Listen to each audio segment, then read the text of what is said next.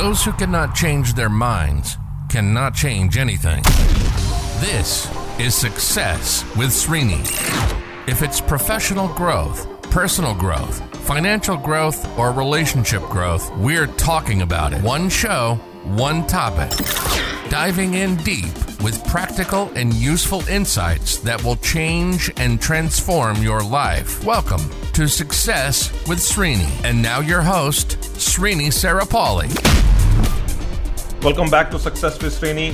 Before turning on this microphone, I was just making an observation.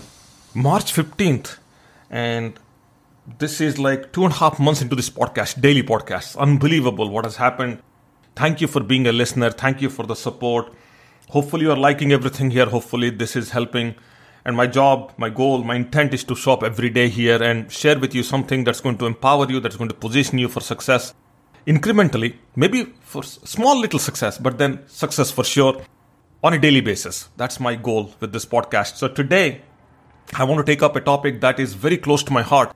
This is something that I spoke numerous times on this podcast. And if you go back in time, we don't expire podcasts here. So there should be at least a few from 2016, 2017, even 2020 talking about this very topic, which is how to read more. How do you become good, really good at reading? Back in the day, there wasn't much. Today, there are so many tools, there are so many strategies, so many techniques. The world is becoming flatter by the day. This information is it's amazing how you can access anything literally on your fingertips.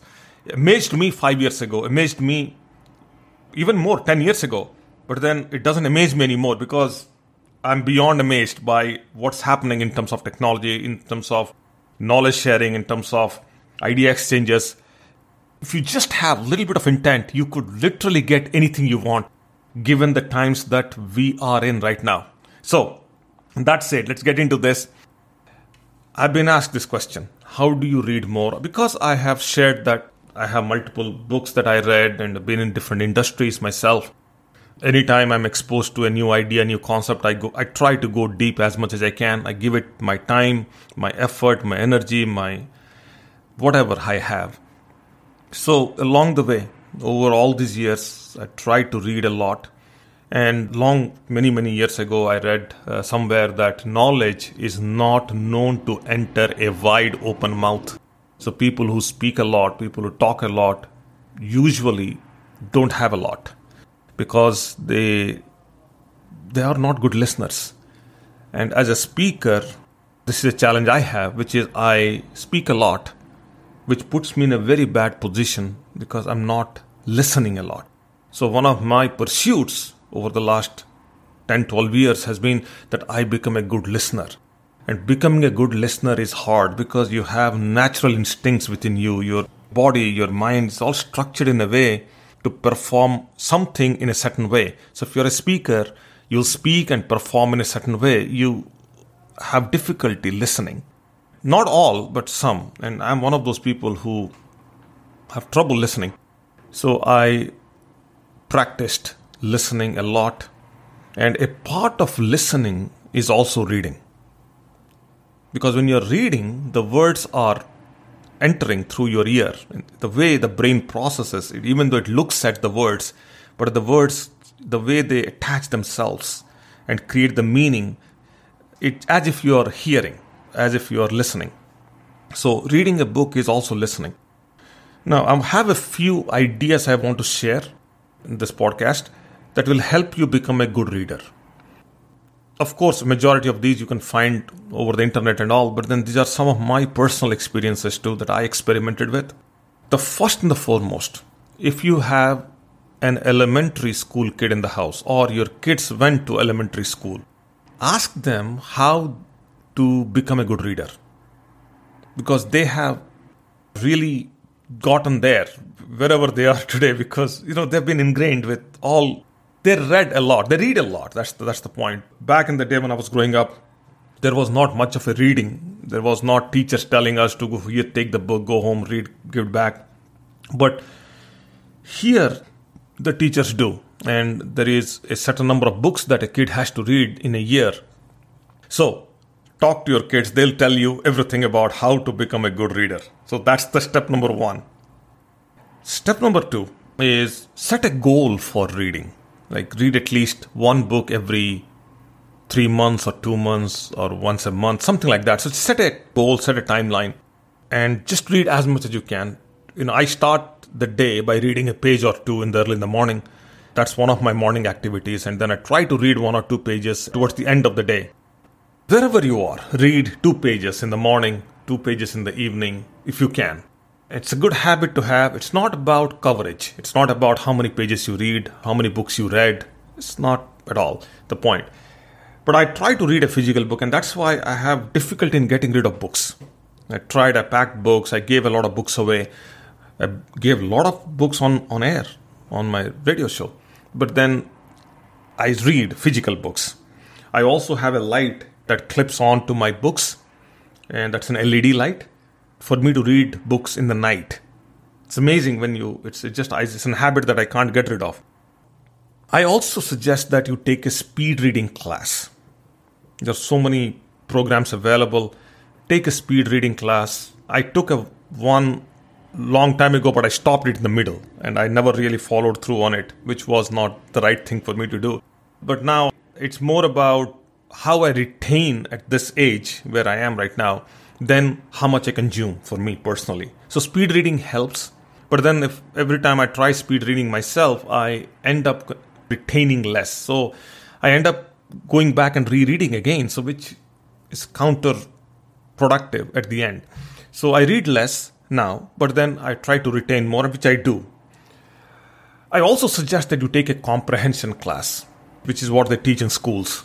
It gives a good understanding, gives a good footprint, good baseline into language, into words, into many things. I would start there. Then I also suggest you get an ebook reader. Even though I'm a big fan of buying books, reading books, and passing books along, I suggest you get an ebook reader or some a device, an electronic device through which you can read, an iPad or what, whatever that device is. And the reason why I suggest this now is because something called combined reading. So what a combined reading does is people listen to audiobooks. So you can get an audiobook.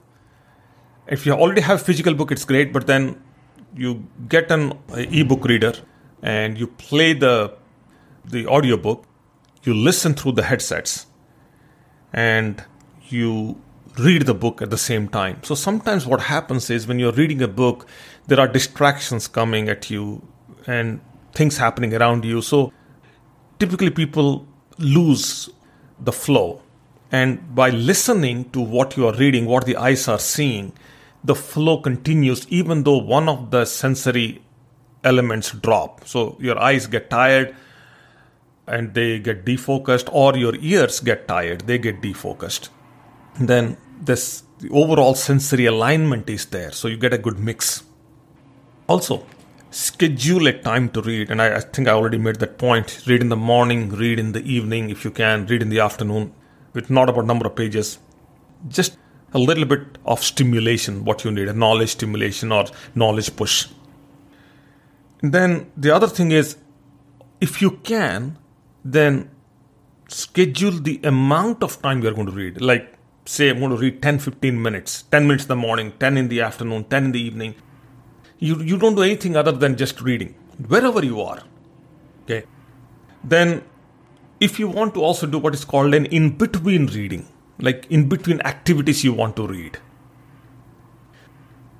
any activity doesn't matter like you do one activity then you read for 5 minutes come back and do the second activity read for 5 minutes that's how i would structure this now one of the early structures i had back in the day you know late 90s early 2000 sometime around around that time. If i used to go somewhere i would have to read a chapter after re- reaching the destination. For example if i go to costco then i'll reach the costco parking lot i park in the parking lot i read a chapter.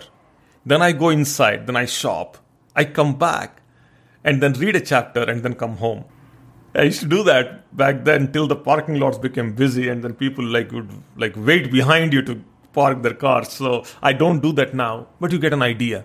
So, for example, I go to hike, I go park the car, read the a chapter, and then go hike. Then come back, read a chapter, and come back home. While sitting in the car, I do this. So, the different ways you kind of incentivize yourself at the same time, you structure this at the same time, you plan this at the same time, you stack this. So, different things going into this technique. It's very effective because at the end, you don't feel like you just went for, for hiking, but you also feel that you completed reading, doing something beyond just doing that one act. So, which is powerful.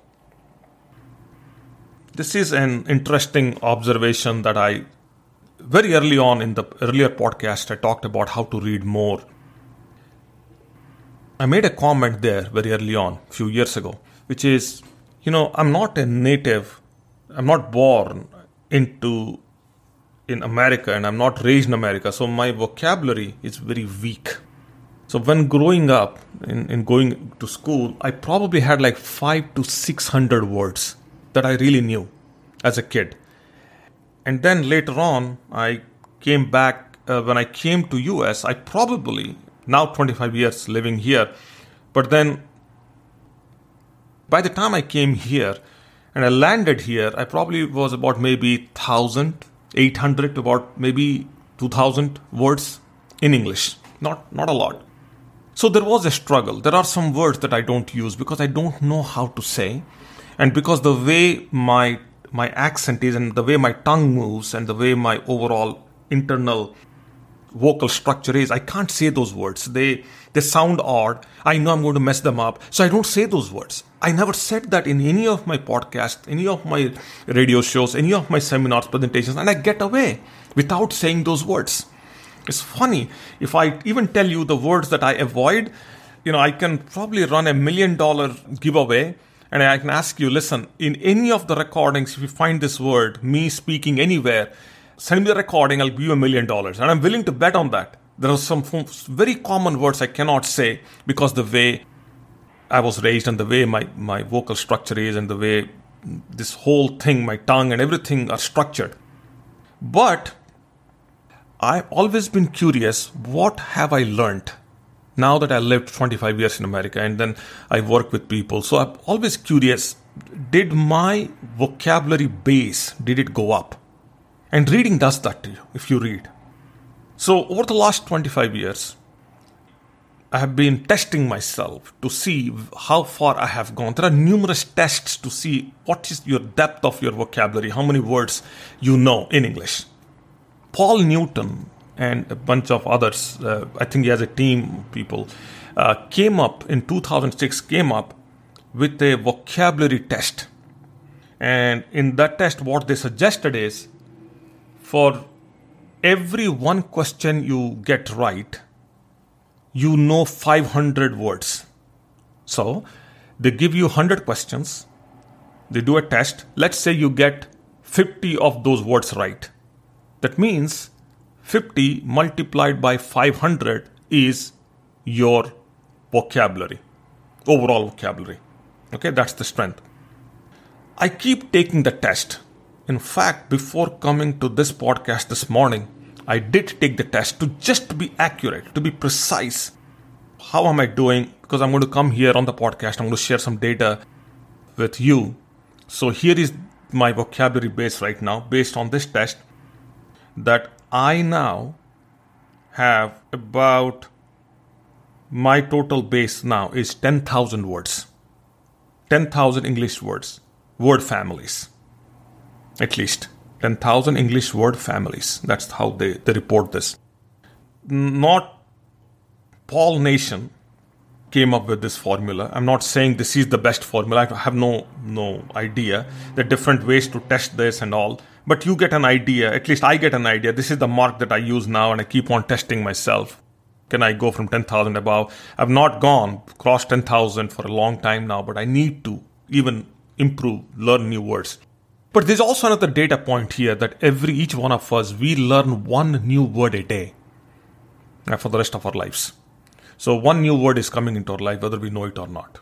Now I take this data now and I compare that with my kid my kids went through elementary school and now, you know, one is in the high school, one is in the middle school. When I look at them, but when they were in elementary school, they were already having a base of 20 to 30,000 words already in elementary school. So you see the gap, the gap is pretty wide. It's very wide. Now, so they at this point, you know, high school, let's take that as a mark. Then in high school, they already have about 20 to 25,000 words they actively know. They probably passively know another 20,000 words that they don't use. So about the base is about 40,000 words.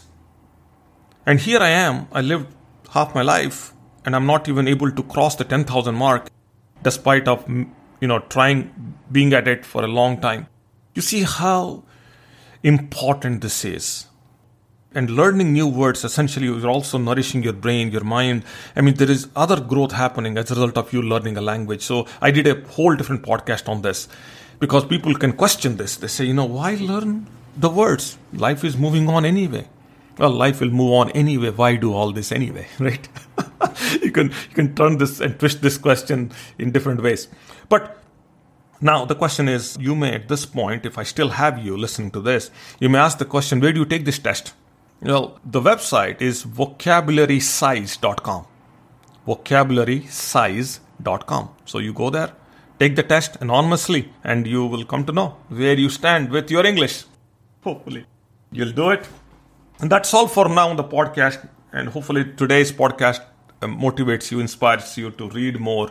Hopefully, I justified why you should read more. Yeah, that's all. I'll stop here. You have a wonderful day, and I'll come back tomorrow, and uh, we're going to talk a little bit more on a new idea, on a new concept. Thank you. You've been listening to Success with Srini. Srini is committed to changing and transforming your life, whether it's professional growth, personal growth, financial growth, or relationship growth, Srini has positively touched the lives of over 1 million people through his seminars, webinars, workshops, and radio shows. We hope you've enjoyed the show.